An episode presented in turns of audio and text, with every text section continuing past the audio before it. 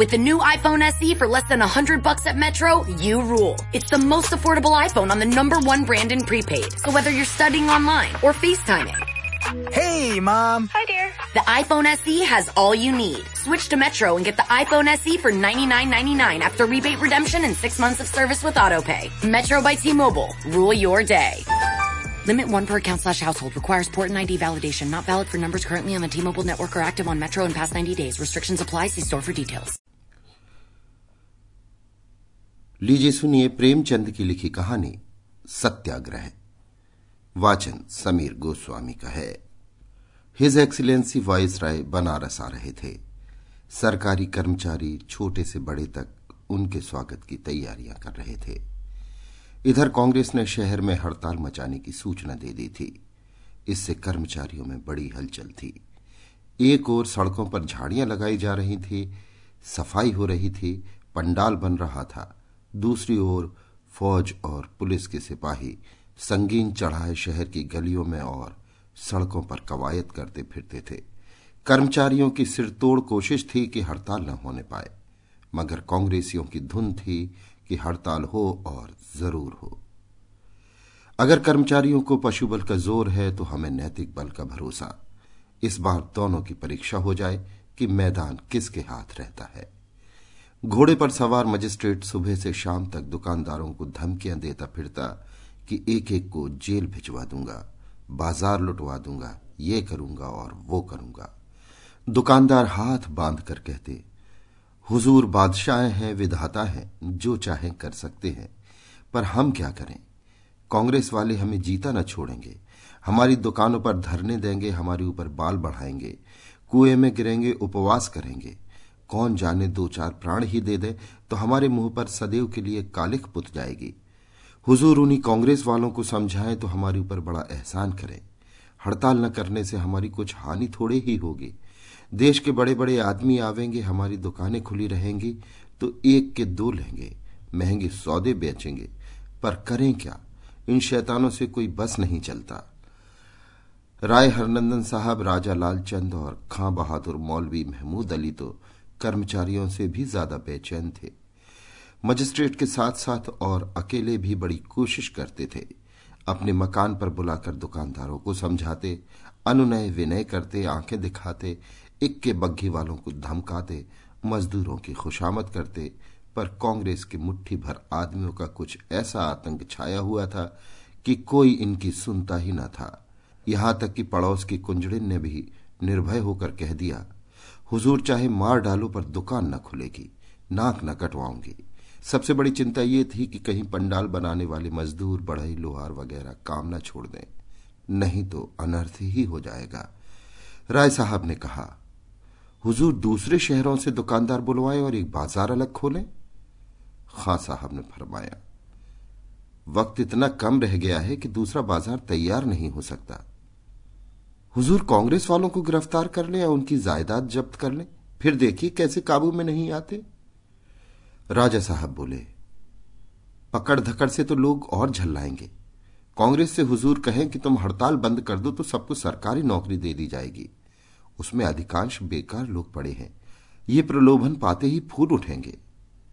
मगर मजिस्ट्रेट को कोई राय न चची। यहाँ तक कि वॉइस राय के आने में तीन दिन और रह गए। आखिर राजा साहब को एक युक्ति सूझी, क्यों ना हम लोग भी नैतिक बल का प्रयोग करें। आखिर कांग्रेस वाले धर्म और नीति के नाम पर ही तो ये तुमार बांधते हैं। हम लोग भी उन्हीं का अनुकरण करें। शेर को उनके मांद में पछाड़े। कोई ऐसा आदमी पैदा करना चाहिए जो व्रत करे कि दुकानें न खुली तो मैं प्राण दे दूँगा। ये ज़रूरी है कि वो ब्राह्मण हो और ऐसा जिसको शहर के लोग मानते हो, आदर करते हो। अन्य सहयोगियों के मन में ये बात बैठ गई, उछल पड़े। राय साहब ने कहा, बस, अब पड़ाव मार लिया। अच्छा ऐसा कौन पंडित है? पंडित गदाधर शर्मा। राजा? जी नहीं, उसे कौन मानता है? खाली समाचार पत्रों में लिखा करता है। शहर के लोग उसे क्या जाने? राय साहब। दमड़ी ओझा तो है उस ढंग का। राजा?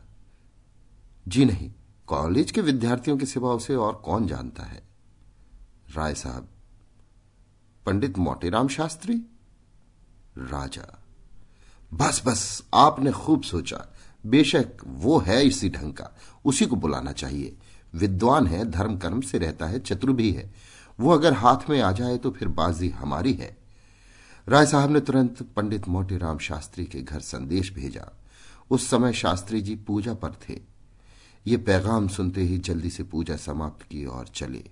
राजा साहब ने बुलाया है। धन्य भाग धर्म पत्नी से बोले, आज चंद्रमा कुछ बली मालूम होते हैं। कपड़े लाओ, देखो क्यों बुलाया है। स्त्री ने कहा, भोजन तैयार है, करते जाओ। न जाने कब लौटने का अवसर मिले। किंतु शास्त्री जी ने आदमी को इतनी देर खड़ा रखना उचित न समझा। जाड़े के दिन थे, हरी बनात की अचकन पहनी, जिस पर लाल शंजाफ लगी हुई थी। गले में एक जरी का दुपट्टा डाला, फिर सिर पर बनारसी साफा बांधा, लाल चौड़े किनारे की रेशमी धोती पहनी और खड़ा ऊपर चले। उनके मुख से ब्रह्म तेज टपकता था। दूर ही से मालूम होता था कि कोई महात्मा आ रहे हैं। रास्ते में जो मिलता सिर झुकाता, कितने ही दुकानदारों ने खड़े होकर पैलगी की। आज काशी का नाम इन्हीं की बदौलत चल रहा है। नहीं तो और कौन रह गया है? कितना नम्र स्वभाव है। बालकों से हंसकर बातें करते हैं। इस ठाट से पंडित जी राजा साहब के मकान पर पहुँचे। तीनों मित्रों ने खड़े होकर उनका सम्मान किया। खां बहादुर बोले, कहिए पंडित जी, मिजाज तो अच्छे हैं। वल्लाह, आप नुमाइश रखने के काबिल आदमी हैं। आपका वज़न तो दस मन से कम ना होगा। राय साहब, एक मन इल्म के लिए दस मन अक्ल चाहिए। उसी कायदे से एक मन अक्ल के लिए दस मन का जिस्म ज़रूरी है। नहीं तो उसका बोझ कौन उठाए? राजा साहब, आप लोग इसका मतलब नहीं समझ सकते। बुद्धि एक प्रकार का नजला है। जब दिमाग में नहीं समाती, जिस्म में आ जाती है। खां साहब, मैंने तो बुज़ुर्गों की जबानी सुना है कि मोटे आदमी अक्ल के दुश्मन होते हैं। राय साहब, आपका हिसाब कमज़ोर था। वरना आपकी समझ में इतनी बात ज़रूर आ जाती कि जब अक्ल और जिस्म में एक और दस की निस्बत है तो जितना ही मोटा आदमी होगा, उतना ही उसकी अक्ल का वज़न भी ज़्यादा होगा। राजा साहब, इससे यह साबित हुआ कि जितना मोटा आदमी, उतनी ही मोटी उसकी अक्ल। मोटीराम जब मोटी अक्ल की बदौलत राज दरबार में पूछ होती है तो मुझे पतली अक्ल लेकर क्या करना है? हास परिहास के बाद राजा साहब ने वर्तमान समस्या पंडित जी के सामने उपस्थित की और उसके निवारण का जो उपाय सोचा था, वो भी प्रकट किया। बोले, बस ये समझ लीजिए कि इस साल आपका भविष्य पूर्णतया अपने हाथों में है। शायद किसी आदमी को अपने भाग्य निर्णय का ऐसा महत्वपूर्ण अवसर न मिला होगा। हड़ताल न हुई तो और तो कुछ नहीं कह सकते। आपको जीवन भर किसी के दरवाजे जाने की ज़रूरत न होगी। बस ऐसा कोई व्रत ठानिए कि शहर वाले थर्रा उठे। कांग्रेस वालों ने धर्म की आड़ लेकर इतनी शक्ति बढ़ाई है, बस ऐसी कोई युक्ति निकालिए कि जनता के धार्मिक भावों को चोट पहुँचे। मोटेराम ने गंभीर भाव से उत्तर दिया, ये तो कोई ऐसा कठिन काम नहीं है। मैं तो ऐसे ऐसे अनुष्ठान कर सकता हूँ कि आकाश से जल की वर्षा कर दूँ, मरी के प्रकोप को भी शांत कर दूँ, अन्य का भाव घटा बढ़ा दूँ। कांग्रेस वालों को परास्त कर देना तो कोई बड़ी बात नहीं। अंग्रेज़ी पढ़े लिखे महान भाव समझते हैं कि जो काम हम कर सकते हैं वो कोई नहीं कर सकता। पर गुप्त विद्याओं का उन्हें ज्ञान ही नहीं। खां साहब, तब तो जनाब ये कहना चाहिए कि आप दूसरे खुदा हैं। हमें क्या मालूम था कि आप में कुदरत है? नहीं तो इतने दिनों तक क्यों परेशान होते? मोटेराम साहब मैं गुप्त धन का पता लगा सकता हूँ, पितरों को बुला सकता हूँ। केवल गुण ग्राहक चाहिए। संसार में गुड़ियों का अभाव नहीं गुणज्ञों का ही अभाव है। गुण ना हिरानो गुण, गाहक हिरानो है। राजा, भला इस अनुष्ठान के लिए आपको क्या भेंट करना होगा? मोटेराम जो कुछ आपकी श्रद्धा हो। राजा, कुछ बतला सकते हैं कि यह कौन सा अनुष्ठान होगा? मोटेराम अनशन व्रत के साथ मंत्रों का जप होगा। सारे शहर में हलचल न मचा दूँ तो मोटेराम नाम नहीं। राजा। तो फिर कब से? मोटेराम आज ही हो सकता है। हाँ पहले देवताओं के आह्वान के निमित्त थोड़े से रुपए दिला दीजिए। रुपए की कमी ही क्या थी? पंडित जी को रुपए मिल गए और वो खुश खुश घर आए। धर्मपत्नी से सारा समाचार कहा। उसने चिंतित होकर कहा, तुमने नहा के रोग अपने सिर लिया। भूख न बर्दाश्त हुई तो सारे शहर में भद्द हो जाएगी। लोग हँसी उड़ावेंगे। रुपए लौटा दो। मोटेराम ने आश्वासन देते हुए कहा, भूख कैसे न बर्दाश्त होगी? मैं ऐसा मूर्ख थोड़े ही हूँ कि यों ही जा बैठूँगा। पहले मेरे भोजन का प्रबंध करो। अमृतियाँ, लड्डू, रसगुल्ले मंगाओ। पेट भर भोजन कर लूँ। फिर आध सेर मलाई खाऊँगा। उसके ऊपर आध शेर बादाम की तह जमाऊँगा। बची खुची कसर मलाई वाले दही से पूरी कर दूँगा। फिर देखूँगा भूख क्यों कर पास फटकती है। तीन दिन तक तो सांस ही न ले जाएगी। भूखी कौन चलावे इतने में तो सारे शहर में खलबली मच जाएगी। भाग्य सूर्योदय हुआ है। इस समय आगा पीछा करने से पछताना पड़ेगा। बाज़ार न बंद हुआ तो समझ लू मालामाल हो जाऊँगा। नहीं तो यहाँ गांठ से क्या जाता है? सौ रुपए तो हाथ लग ही गए। इधर तो भोजन का प्रबंध हुआ, उधर पंडित मोटेराम ने डॉडी पिटवा दी कि संध्या समय टाउन हॉल मैदान में पंडित मोटेराम देश की राजनीतिक समस्या पर व्याख्यान देंगे। लोग अवश्य आए। पंडित जी सदैव राजनीतिक विषयों से अलग रहते थे। आज वो इस विषय पर कुछ बोलेंगे, सुनना चाहिए। लोगों को उत्सुकता हुई। पंडित जी का शहर में बड़ा मान था। नियत समय पर कई हज़ार आदमियों की भीड़ लग गई। पंडित जी घर से अच्छी तरह तैयार होकर पहुँचे। पेट इतना भरा हुआ था कि चलना कठिन था। ज्यो ही ये वहाँ पहुँचे, दर्शकों ने खड़े होकर इन्हें साष्टांग दंडवत प्रणाम किया। मोटेराम बोले, नगरवासियों, व्यापारियों, सेठों और महाजनों, मैंने सुना है तुम लोगों ने कांग्रेस वालों के कहने में आकर बड़े लाट साहब के शुभागमन के अवसर पर हड़ताल करने का निश्चय किया है। ये कितनी बड़ी कृतज्ञता है। वो चाहे तो आज तुम लोगों को तोप के मुँह पर उड़वा दे, सारे शहर को खुदवा डाले। राजा है, हँसी ठट्टा नहीं। वो तरह देते जाते हैं, तुम्हारी दीनता पर दया करते हैं और तुम गऊओं की तरह हत्या के बल खेत चढ़ने को तैयार हो। लाट साहब चाहे तो आज रेल बंद कर दें, डाक बंद कर दें, माल का आना जाना बंद कर दें। तब बताओ क्या करोगे?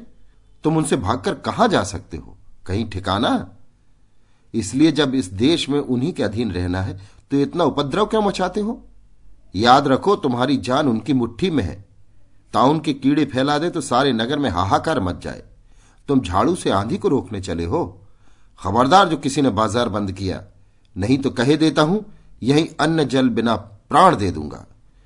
एक आदमी ने शंका की, महाराज, आपके प्राण निकलते निकलते महीने भर से कम न लगेगा, तीन दिनों में क्या होगा? मोटेराम ने गरज कर कहा, प्राण शरीर में नहीं रहता, ब्रह्मांड में रहता है। मैं चाहूँ तो योग बल से अभी प्राण त्याग कर सकता हूँ। मैंने तुम्हें चेतावनी दे दी, अब तुम जानो, तुम्हारा काम जाने। मेरा कहना मानोगे तो तुम्हारा कल्याण होगा। ना मानोगे हत्या लगेगी। संसार में कहीं मुँह ना दिखला सकोगे। बस ये लो, मैं यहीं आसन जमाता हूँ। शहर में यह समाचार फैला तो लोगों के होश उड़ गए। अधिकारियों की इस नई चाल ने उन्हें हतबुद्धि सा कर दिया। कांग्रेस के कर्मचारी तो अब भी यही कहते थे कि यह सब पाखंड है। राजभक्तों ने पंडित को कुछ दे दिलाकर ये स्वांग खड़ा किया है। और जब कोई बस न चला फौज, पुलिस, कानून सभी युक्तियों से हार गए तो ये नई माया रची है। ये और कुछ नहीं, राजनीति का दिवाला है। नहीं, पंडित जी, ऐसे कहाँ देश सेवक थे जो देश की दशा से दुखी होकर व्रत ठानते? उन्हें भूखा मरने दो दो दिन में बोल जाएँगे। इस नई चाल की जड़ अभी से काट देनी चाहिए। कहीं ये चाल सफल हो गई तो समझ लो, अधिकारियों के हाथ में एक नया अस्त्र आ जाएगा, और वो सदैव इसका प्रयोग करेंगे। जनता इतनी समझदार तो है नहीं कि इन रहस्यों को समझे। गीदड़ भपकी में आ जाएगी। लेकिन नगर के बनिए महाजन जो प्रायः धर्म भीरु होते हैं, ऐसे घबरा गए कि उन पर इस बातों का कुछ असर ही न होता था। वे कहते थे, साहब, आप लोगों के कहने से सरकार से बुरे बने। नुकसान उठाने को तैयार हुए। रोज़गार छोड़ा। कितनों के दिवाले हो गए। अफसरों को मुँह दिखाने लायक नहीं रहे। पहले जाते थे, अधिकारी लोग आइए आइए सेठ जी कहकर सम्मान करते थे। अब रेलगाड़ियों में धक्के खाते हैं, पर कोई नहीं सुनता। आमदनी चाहे कुछ हो ना हो, बहियों की तौल देखकर कर बढ़ा दिया जाता है। ये सब सहा और सहेंगे, लेकिन धर्म के मामले में हम आप लोगों का नेतृत्व नहीं स्वीकार कर सकते। जब एक विद्वान कुलीन धर्मनिष्ठ ब्राह्मण हमारे ऊपर अन्न जल त्याग कर रहा है, तब हम क्यों कर भोजन करके टांगे फैलाकर सोएँ? कहीं मर गया तो भगवान के सामने क्या जवाब देंगे? सारांश यह है कि कांग्रेस वालों की एक ना चली। व्यापारियों का एक डेपुटेशन नौ बजे रात पंडित जी की सेवा में उपस्थित हुआ। पंडित जी ने आज भोजन तो खूब डटकर किया था, लेकिन डटकर भोजन करना उनके लिए कोई असाधारण बात न थी। महीने में प्रायः बीस दिन वो अवश्य ही न्योते पाते थे, और निमंत्रण में डटकर भोजन करना एक स्वाभाविक बात है। अपने सहभोजियों की देखा देखी लाग डांट की धुन में या ग्रह स्वामियों के सविनय आग्रह से और सबसे बढ़कर पदार्थों की उत्कृष्टता के कारण भोजन मात्रा से अधिक हो ही जाता है। पंडित जी की जठराग्नि ऐसी परीक्षा में उत्तीर्ण होती रहती थी। अतः इस समय भोजन का समय आ जाने से उनकी नीयत कुछ डवाडोल हो रही थी। ये बात नहीं कि वो भूख से व्याकुल थे, लेकिन भोजन का समय आ जाने पर अगर पेट अफरा हुआ न हो अजीर्ण हो गया हो तो मन में एक प्रकार की भोजन की चाह होने लगती है। शास्त्री जी की इस समय यही दशा हो रही थी। चाहता था किसी खोचे वाले को पुकार कर कुछ ले लेते, किंतु अधिकारियों ने उनकी शरीर रक्षा के लिए वहाँ कई सिपाहियों को तैनात कर दिया था। वे सब हटने का नाम न लेते थे। पंडित जी की विशाल बुद्धि इस समय यही समस्या हल कर रही थी कि इन यमदूतों को कैसे टालू। खामो खां इन पाजियों को यहाँ खड़ा कर दिया। मैं कोई कैदी तो हूँ नहीं कि भाग जाऊँगा। अधिकारियों ने शायद ये व्यवस्था इसलिए कर रखी थी कि कांग्रेस वाले ज़बरदस्ती पंडित जी को वहाँ से भगाने की चेष्टा न कर सके। कौन जाने वे क्या चाल चले। ऐसे अनुचित और अपमानजनक व्यवहारों से पंडित जी की रक्षा करना अधिकारियों का कर्तव्य था। वो अभी इस चिंता में थे कि व्यापारियों का डेपुटेशन आ पहुँचा। पंडित जी कोहनियों के बल लेटे हुए थे, संभल बैठे। नेताओं ने उनके चरण छूकर कहा महाराज, हमारे ऊपर आपने क्यों ये कोप किया है? आपकी जो आज्ञा हो, वो हम शिरोधार्य करें। आप उठिए, अन्न जल ग्रहण कीजिए। हमें नहीं मालूम था कि आप सचमुच ये व्रत ठानने वाले हैं। नहीं तो हम पहले ही आपसे विनती करते। आप कृपा कीजिए, दस बजने का समय है। हम आपका वचन कभी न टालेंगे। मोटे राम, ये कांग्रेस वाले तुम्हें मटिया मेट करके छोड़ेंगे। आप तो डूबते ही हैं। तुम्हें भी अपने साथ ले डूबेंगे। बाज़ार बंद रहेगा तो इससे तुम्हारा ही टोटा होगा। सरकार को क्या? तुम नौकरी छोड़ दोगे, आप भूखों मरोगे। सरकार को क्या? तुम जेल जाओगे, आप चक्की पीसोगे। सरकार को क्या? ना जाने इन सबको क्या सनक सवार हो गई है कि अपनी नाक काटकर दूसरों का असगुन मानते हैं। तुम इन कुपंथियों के कहने में ना आओ। क्यों, दुकानें खुली रखोगे? सेठ, महाराज, जब तक शहर के आदमियों की पंचायत न हो जाए तब तक हम इसका बीमा कैसे ले सकते हैं? कांग्रेस वालों ने कहीं लूट मचवा दी तो कौन हमारी मदद करेगा? आप उठिए, भोजन पाइए। हम कल पंचायत करके आपकी सेवा में जैसा कुछ होगा, हाल देंगे। मोटेराम तो फिर पंचायत करके आना। डेपुटेशन जब निराश होकर लौटने लगा तो पंडित जी ने कहा, किसी के पास सुंघनी तो नहीं है? एक महाशय ने डिबिया निकाल कर दे दी। लोगों के जाने के बाद मोटे राम ने पुलिस वालों से पूछा, तुम यहाँ क्यों खड़े हो? सिपाहियों ने कहा, साहब का हुक्म है, क्या करें? मोटे राम, यहाँ से चले जाओ। सिपाही, आपके कहने से चले जाए, कल नौकरी छूट जाएगी तो आप खाने को देंगे।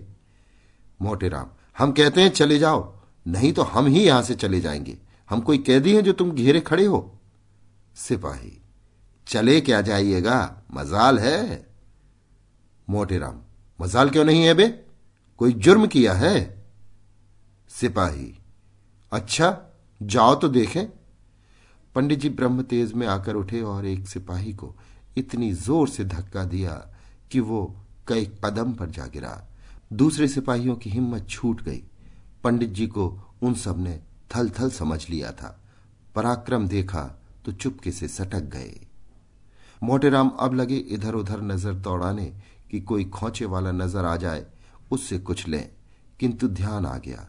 कहीं उसने किसी से कह दिया तो लोग तालियाँ बजाने लगेंगे। नहीं, ऐसी चतराई से काम लेना चाहिए कि किसी को कानो कान खबर ना हो। ऐसे ही संकटों में तो बुद्धि बल का परिचय मिलता है। एक क्षण में उन्होंने इस कठिन प्रश्न को हल कर लिया। देव योग से उसी समय एक खोचे वाला जाता दिखाई दिया। ग्यारह बज चुके थे। चारों तरफ़ सन्नाटा छा गया था। पंडित जी ने बुलाया। खोचे वाले? ओ, खोचे वाले। खोचे वाला, कहिए क्या दू? भूख लगाई ना? अन्न जल छोड़ना साधुओं का काम है, हमारा आपका नहीं। मोटे राम अबे क्या कहता है? यहाँ क्या किसी साधु से कम है? चाहे तो महीनों पड़े रहे और भूख प्यास न लगे। तुझे तो केवल इसलिए बुलाया है कि जरा अपनी कुप्पी मुझे दे। देखो तो वहाँ क्या रेंग रहा है? मुझे भय होता है कि सांप ना हो। खोचे वाले ने कुप्पी उतार कर दे दी। पंडित जी उसे लेकर इधर उधर ज़मीन पर कुछ खोजने लगे। इतने में कुप्पी उनके हाथ से छूटकर गिर पड़ी और बुझ गई। सारा तेल बह गया। पंडित जी ने उसमें एक ठोकर और लगाई कि बचा खुचा तेल भी बह जाए। खोचे वाला कुप्पी को हिलाकर कहता है, महाराज, इसमें तो जरा भी तेल नहीं बचा। अब तक चार पैसे का सौदा बेचता। आपने ये खटराग बढ़ा दिया। मोटेराम भैया हाथ ही तो है छूट गिरी तो क्या अब हाथ काट लू? ये लो पैसे, जाकर कहीं से तेल भरा लो। खोचे वाला पैसे लेकर बोला तो अब तेल भरवा कर मैं यहाँ थोड़े ही आऊँगा? मोटेराम खोचा रखे जाओ लपक कर थोड़ा तेल ले लो। नहीं मुझे कोई सांप काट लेगा तो तुम्ही पर हत्या पड़ेगी। कोई जानवर है ज़रूर। देखो, वो रेंगता है, गायब हो गया। दौड़ जाओ, पट्टे तेल लेते आओ। मैं तुम्हारा खोचा देखता रहूँगा। डरते हो तो अपने रुपए पैसे लेते जाओ। खोचे वाला बड़े धर्म संकट में पड़ा। खोचे से पैसे निकालता है तो भय है कि पंडित जी अपने दिल में बुरा न माने। सोचे, मुझे बेईमान समझ रहा है। छोड़कर जाता है तो कौन जाने इनकी नीयत क्या हो। किसी की नीयत सदा ठीक नहीं रहती। अंत को उसने यही निश्चय किया कि खोचा यहीं छोड़ दूँ। जो कुछ तकदीर में होगा, वो होगा। वो उधर बाज़ार की तरफ़ चला इधर पंडित जी ने खोचे पर निगाह दौड़ाई तो बहुत हताश हुए। मिठाई बहुत कम बच रही थी। पाँच छह चीज़ें थीं, मगर किसी में दो अदद से ज़्यादा निकालने की गुंजाइश न थी। भंडा फूट जाने का खटका था। पंडित जी ने सोचा, इतने से क्या होगा? केवल शुद्धा और प्रबल हो जाएगी। शेर के मुँह खून लग जाएगा। गुनाह बेलज्जत है। अपनी जगह पर जा बैठे। लेकिन दम भर के बाद प्यास ने फिर ज़ोर किया। सोचे कुछ तो ढांढस हो ही जाएगा। आहार कितना ही सूक्ष्म हो, फिर भी आहार ही है। उठे, मिठाई निकाली, पर पहला ही लड्डू मुँह में रखा था कि देखा, खोचे वाला तेल की कुप्पी जलाए, कदम बढ़ाता चला आ रहा है। उसके पहुँचने के पहले मिठाई का समाप्त हो जाना अनिवार्य था। एक साथ दो चीज़ मुँह में रखी। अभी चुबला ही रहे थे कि वो निशाचर दस कदम और आगे बढ़ाया। एक साथ चार चीज़ें मुँह में डाली और अध कुचली ही निकल गए। अभी छह अदद और थीं और खोचे वाला फाटक तक आ चुका था। सारी की सारी मिठाई मुँह में डाल ली। अब ना चबाते बनता है ना उगलते। वो शैतान मोटर कार की तरफ़ कुप्पी चमकाता हुआ चला ही आता था। जब वो बिल्कुल सामने आ गया तो पंडित जी ने जल्दी से सारी मिठाई निकल ली। आखिर आदमी ही थे। कोई मगर तो थे नहीं। आँखों में पानी भर आया, गला फंस गया। शरीर में रोमांच हो आया, ज़ोर से खांसने लगे। खोचे वाले ने तेल की कुप्पी बढ़ाते हुए कहा, ये लीजिए, देख लीजिए। चले तो हैं आप उपवास करने, पर प्राणों का इतना डर, आपको क्या चिंता? प्राण भी निकल जाएँगे तो सरकार बाल बच्चों की परवस्ती करेगी। पंडित जी को क्रोध तो ऐसा आया कि पाजी को खोटी खरी सुनाऊं, लेकिन गले से आवाज़ न निकली। कुप्पी चुपके से ले ली और झूठ मूठ इधर उधर देखकर लौटा दी। खोचे वाला, आपको क्या पड़ी जो चले सरकार का पक्ष लेने? कहीं कल दिन भर पंचायत होगी तो रात तक कुछ तय होगा। तब तक तो आपकी आँखों में तितलियाँ उड़ने लगेंगी। ये कहकर वो चला गया और पंडित जी भी थोड़ी देर तक खांसने के बाद सो रहे। दूसरे दिन सवेरे ही से व्यापारियों ने मिसकॉट करनी शुरू की। इधर कांग्रेस वालों में भी हलचल मची। अमन सभा के अधिकारियों ने भी कान खड़े किए। ये तो इन भोले भाले बनियों को धमकाने की अच्छी तरकीब हाथ आई। पंडित समाज ने अलग एक सभा की और उसमें यह निश्चय किया कि पंडित मोटेराम को राजनीतिक मामलों में पढ़ने का कोई अधिकार नहीं। हमारा राजनीति से क्या संबंध है? गरज सारा दिन इसी वाद विवाद में कट गया और किसी ने पंडित जी की खबर न ली। लोग खुल्लम खुल्ला कहते थे कि पंडित जी ने एक हज़ार रुपये सरकार से लेकर ये अनुष्ठान किया है। बेचारे पंडित जी ने रात तो लोट पोट कर काटी, पर उठे तो शरीर मुर्दा सा जान पड़ता था। खड़े होते थे, आँखें तिल मिलाने लगती थी, सिर में चक्कर आ जाता था। पेट में जैसे कोई बैठा हुआ कुरेद रहा हो। सड़क की तरफ़ आँखें लगी हुई थीं कि लोग मनाने तो नहीं आ रहे। संध्योपासना का समय इसी प्रतीक्षा में गया। इस समय पूजन के पश्चात नित्य नाश्ता किया करते थे। आज अभी मुँह में पानी भी न गया। न जाने वो शुभ घड़ी कब आएगी। फिर पंडिताइन पर बड़ा क्रोध आने लगा। आप तो रात को भरपेट खाकर सोई होंगी, इस वक्त भी जलपान कर ही चुकी होंगी, पर इधर भूलकर भी न झांका कि मरे या जीते हैं। कुछ बात करने के बहाने से क्या थोड़ा सा मोहन भोग बनाकर न ला सकती थी? पर किसे इतनी चिंता है? रुपए लेकर रख लिए, फिर जो कुछ मिलेगा वो भी रख लेंगी। मुझे उल्लू बनाया। किस्सा कोता है पंडित जी ने दिन भर इंतज़ार किया, पर कोई मनाने वाला नज़र न आया। लोगों के दिल में जो ये संदेह पैदा हुआ था कि पंडित जी ने कुछ ले देकर वो स्वांग रचा है। स्वार्थ के वशीभूत होकर ये पाखंड खड़ा किया है। वही उनको मनाने में बाधक होता था। रात को नौ बज गए थे। सेठ भौंदूमल ने, जो व्यापारी समाज के नेता थे, निश्चयात्मक भाव से कहा मान लिया पंडित जी ने स्वार्थवश ही ये अनुष्ठान किया है, पर इससे वो कष्ट तो कब नहीं हो सकता, जो अन्न जल के बिना प्राणी मात्र को होता है। ये धर्म विरुद्ध है कि एक ब्राह्मण हमारे ऊपर दाना पानी त्याग दे और हम पेट भर भर कर चैन की नींद सोएँ। अगर उन्होंने धर्म के विरुद्ध आचरण किया है तो उसका दंड उन्हें भोगना पड़ेगा। हम क्यों अपने कर्तव्य से मुँह फेरे? कांग्रेस के मंत्री ने दबी हुई आवाज़ से कहा, मुझे तो जो कुछ कहना था, वो मैं कह चुका। आप लोग समाज के अगुआ हैं, जो फैसला कीजिए, हमें मंजूर है। चलिए, मैं अभी आपके साथ चलूँगा। धर्म का कुछ अंश मुझे भी मिल जाएगा। पर एक विनती सुन लीजिए। आप लोग पहले मुझे वहाँ जाने दीजिए। मैं एकांत में उनसे दस मिनट बातें करना चाहता हूँ। आप लोग फाटक पर खड़े रहिएगा। जब मैं वहाँ से लौट आऊँ तो फिर जाइएगा। इसमें किसी को क्या आपत्ति हो सकती थी? प्रार्थना स्वीकृत हो गई।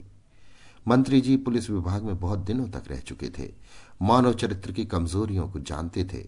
वो सीधे बाज़ार गए और पाँच रुपए की मिठाई ली। उसमें मात्रा से अधिक सुगंध डालने का प्रयत्न किया। चांदी के बरक लगवाए और एक धोने में लिए। रूठे हुए ब्रह्मदेव की पूजा करने चले। एक झज्झर में ठंडा पानी लिया और उसमें केवड़े का जल मिलाया। दोनों ही चीज़ों से खुशबू की लपटें उड़ रही थी। सुगंध में इतनी उत्तेजक शक्ति है कौन नहीं जानता। इससे बिना भूख की भूख लग जाती है। भूखे आदमी की तो बात ही क्या? पंडित जी इस समय भूमि पर अचेत पड़े हुए थे। रात को कुछ नहीं मिला। दस पाँच छोटी छोटी मिठाइयों का क्या ज़िक्र। दोपहर को कुछ नहीं मिला और इस वक्त भी भोजन की बेला टल गई थी। भूख में अब आशा की व्याकुलता नहीं, निराशा की शिथिलता थी। सारे अंग ढीले पड़ गए थे। यहाँ तक कि आँखें भी न खुलती थी। उन्हें खोलने की बार बार चेष्टा करते, पर वे आप ही आप बंद हो जाती, ओठ सूख गए थे। ज़िंदगी का कोई चिन्ह था तो बस उनका धीरे धीरे कराहना। ऐसा संकट उनके ऊपर कभी न पड़ा था। अजीर्ण की शिकायत तो उन्हें महीने में दो चार बार हो जाती थी, जिसे वो हड़ आदि की फंकियों से शांत कर लिया करते थे। पर अजीर्ण अवस्था में ऐसा कभी न हुआ था कि उन्होंने भोजन छोड़ दिया हो। नगर निवासियों को, अमन सभा को, सरकार को, ईश्वर को, कांग्रेस को और धर्म पत्नी को जी भरकर कोस चुके थे। किसी से कोई आशा न थी। अब इतनी शक्ति भी न रही थी कि स्वयं खड़े होकर बाज़ार जा सकें। निश्चय हो गया कि आज रात को अवश्य प्राण पखेरु उड़ जाएँगे। जीवन सूत्र कोई रस्सी तो है नहीं कि चाहे जितने झटके दो, टूटने का नाम न ले। मंत्री जी ने पुकारा, शास्त्री जी? मोटे राम ने पड़े पड़े आँखें खोल दी। उनमें ऐसी करुण वेदना भरी हुई थी, जैसे किसी बालक के हाथ से कौआ मिठाई छीन ले गया हो। मंत्री जी ने दोने की मिठाई सामने रख दी और झज्झर पर कुल्हड़ औंधा दिया। इस काम से सुचित होकर बोले, यहाँ कब तक पड़े रहिएगा? सुगंध ने पंडित जी की इंद्रियों पर संजीवनी का काम किया। पंडित जी उठ बैठे और बोले, देखो कब तक निश्चय होता है, मंत्री। यहाँ कुछ निश्चय विश्चय न होगा। आज दिन भर पंचायत हुई थी, कुछ तय न हुआ। कल कहीं शाम को लाट साहब आएँगे, तब तक तो आपकी न जाने क्या दशा होगी। आपका चेहरा बिल्कुल पीला पड़ गया है। मोटे राम, यही मरना बदा होगा तो कौन टाल सकता है? इस दौने में कलाकंद है क्या? मंत्री, हाँ तरह तरह की मिठाइयाँ हैं। एक नातेदार के यहाँ बेना भेजने के लिए विशेष रीति से बनवाई है। मोटे राम, जब ही इनमें इतनी सुगंध है, जरा दोना खोलिए तो। मंत्री जी ने मुस्कुराकर दोना खोल दिया और पंडित जी नेत्रों से मिठाइयाँ खाने लगे। अंधा आँखें पाकर भी संसार को ऐसे तृष्णापूर्ण नेत्रों से न देखेगा। मुँह में पानी भराया। मंत्री जी ने कहा, आपका व्रत न होता तो दो चार मिठाइयाँ आपको चखा था। पाँच रुपए शेर के दाम दिए हैं। मोटेराम तब तो बहुत ही श्रेष्ठ होंगी। मैंने बहुत दिन हुए कलाकंद नहीं खाया। मंत्री, आपने भी तो बैठे बिठाए झंझट मोल लिया प्राण ही न रहेंगी तो धन किस काम आएगा? मोटेराम क्या करूँ, फंस गया। मैं इतनी मिठाइयाँ जलपान कर जाता था। हाथों से मिठाइयों को टटोल कर बोले, भोला की दुकान की होंगी। मंत्री, चखिएगा दो चार? मोटेराम क्या चखूं? धर्म संकट में पड़ा हूँ। मंत्री, अजी चखिए भी, इस समय जो आनंद प्राप्त होगा, वो लाख रुपए से भी नहीं मिल सकता। कोई किसी से कहने जाता है क्या? मोटेराम मुझे किसका भय है? मैं यहाँ दाना पानी बिना मर रहा हूँ और किसी को परवाह नहीं तो फिर मुझे क्या डर? लाओ इधर दोनों बढ़ाओ। जाओ सबसे कह देना, शास्त्री जी ने व्रत तोड़ दिया। भाड़ में जाए, बाज़ार और व्यापार। यहाँ किसी की चिंता नहीं। जब धर्म नहीं रहा तो मैंने ही धर्म का बीड़ा थोड़े ही उठाया है। ये कहकर पंडित जी ने दोनों अपनी तरफ़ खींच लिया और लगे बढ़ बढ़कर हाथ मारने। यहाँ तक कि पल भर में आधा दौना समाप्त हो गया। सेठ लोग आकर फाटक पर खड़े थे। मंत्री ने जाकर कहा, जरा चलकर तमाशा देखिए। आप लोगों को ना बाज़ार खोलना पड़ेगा, ना खुशामद करनी पड़ेगी। मैंने सारी समस्याएँ हल कर दी। यही कांग्रेस का प्रताप है। चांदनी छिटकी हुई थी। लोगों ने आकर देखा, पंडित जी मिठाई ठिकाने लगाने में वैसे ही तन्मय हो रहे हैं, जैसे कोई महात्मा समाधि में मग्न हो।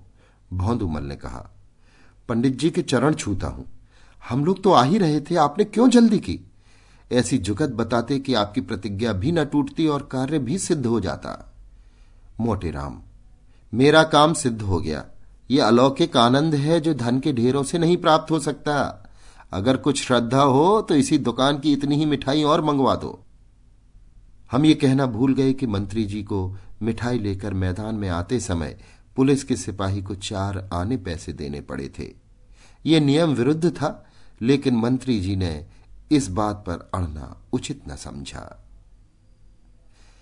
अभी आप सुन रहे थे प्रेमचंद की लिखी कहानी सत्याग्रह वाचन समीर गोस्वामी का था Right now, switch your family to T-Mobile and get four lines for $25 a line with AutoPay and 5G access included on America's largest 5G network. So don't wait. Get unlimited and nationwide 5G access for the whole family for just $25 a line. Visit a T-Mobile store or T-Mobile.com today.